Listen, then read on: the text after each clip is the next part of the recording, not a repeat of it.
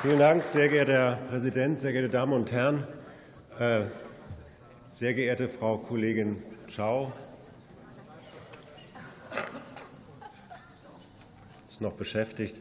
Äh, ich musste eben zweimal zur Anzeigentafel gucken, für welche Fraktion Sie sprechen. Sie haben ja gesagt, Sie wollen die Bildung finanzieren über eine Vermögensabgabe, also den vermeintlich Reichen in die Tasche greifen, um die Schulen auskömmlich zu finanzieren. Ich glaube, die Linke ist doch erst noch dran nach Ihnen, aber jetzt haben Sie das schon gefordert. Meine Damen und Herren, äh, Vermögensabgabe ist das Falsche. Sie müssten nur mal die Prioritäten richtig setzen. Und und darf ich Sie daran erinnern, es war Ihr Kanzler, der hier in diesem Hohen Hause praktisch über Nacht 100 Milliarden aus dem Hut gezaubert hat für Waffen. Warum können wir denn nicht für Bildung auch mal ein paar Milliarden aus dem Hut zaubern, meine Damen und Herren? Und, und ich will Ihnen noch was sagen.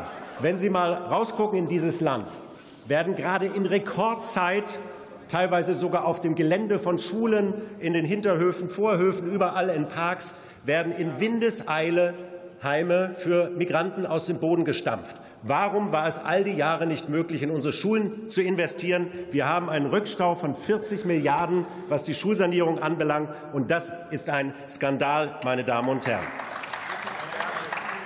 Und man muss sich schon fragen, angesichts dieser Zahlenverhältnisse, das sehen die Bürger ja draußen, muss man sich schon fragen, was sind ihnen unsere Kinder eigentlich wert? Ja, Sie reden und reden. Auch der Kollege von der FDP hat gesagt, na ja, bevor wir hier Geld in die Hand nehmen, müssen wir erst mal darüber reden, was Bildung denn überhaupt ist und wie wir das alles machen.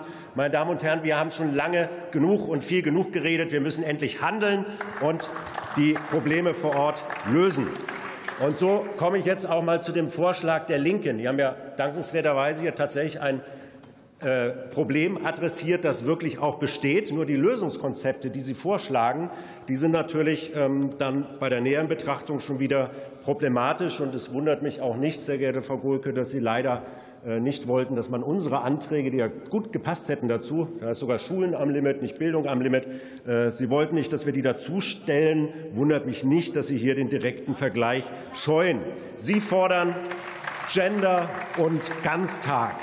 Sie schicken die Schüler alle miteinander gerne auch mal während der Unterrichtszeit, das finden die Grünen natürlich ganz toll, zur Klimademo oder zur Demo Kampf gegen Rechts oder für mehr Demokratie, wie das dann immer als Scheinetikett äh, genannt wird, gerne während der Unterrichtszeit. Sie wollen Noten abschaffen, möglichst bis zur achten Klasse. Sie wollen das Bildungsniveau absenken. Sie haben ein Problem mit Leistung und Wettbewerb, siehe Bundesjugendspiele und so weiter und so fort.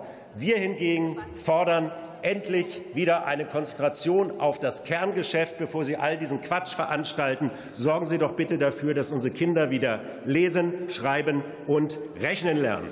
Und dazu, dazu gehört natürlich auch die Wiederherstellung der Autorität der Lehrer und der Disziplin an unseren Schulen. Beides für Sie natürlich Reiz- und Fremdwörter. Das ist schade und ein Teil des Problems. In der Tat, meine Damen und Herren, der Lehrermangel ist dramatisch. Es fehlen rund 50.000 Lehrer. In Berlin sind inzwischen zwei Drittel aller neu eingestellten Lehrer gar nicht mehr vom Fach. Sie sind, äh, haben keinen Abschluss, der adäquat wäre und so weiter. Das Problem wird verschärft natürlich durch die Flüchtlinge aus der Ukraine. Über 200.000 sind gekommen und natürlich auch durch ihre ungesteuerte, ungeregelte Migration. Diese Kinder sind schulpflichtig, und sie tun so, als könnte man sie einfach mal so in die Regelklassen mit hineinquetschen.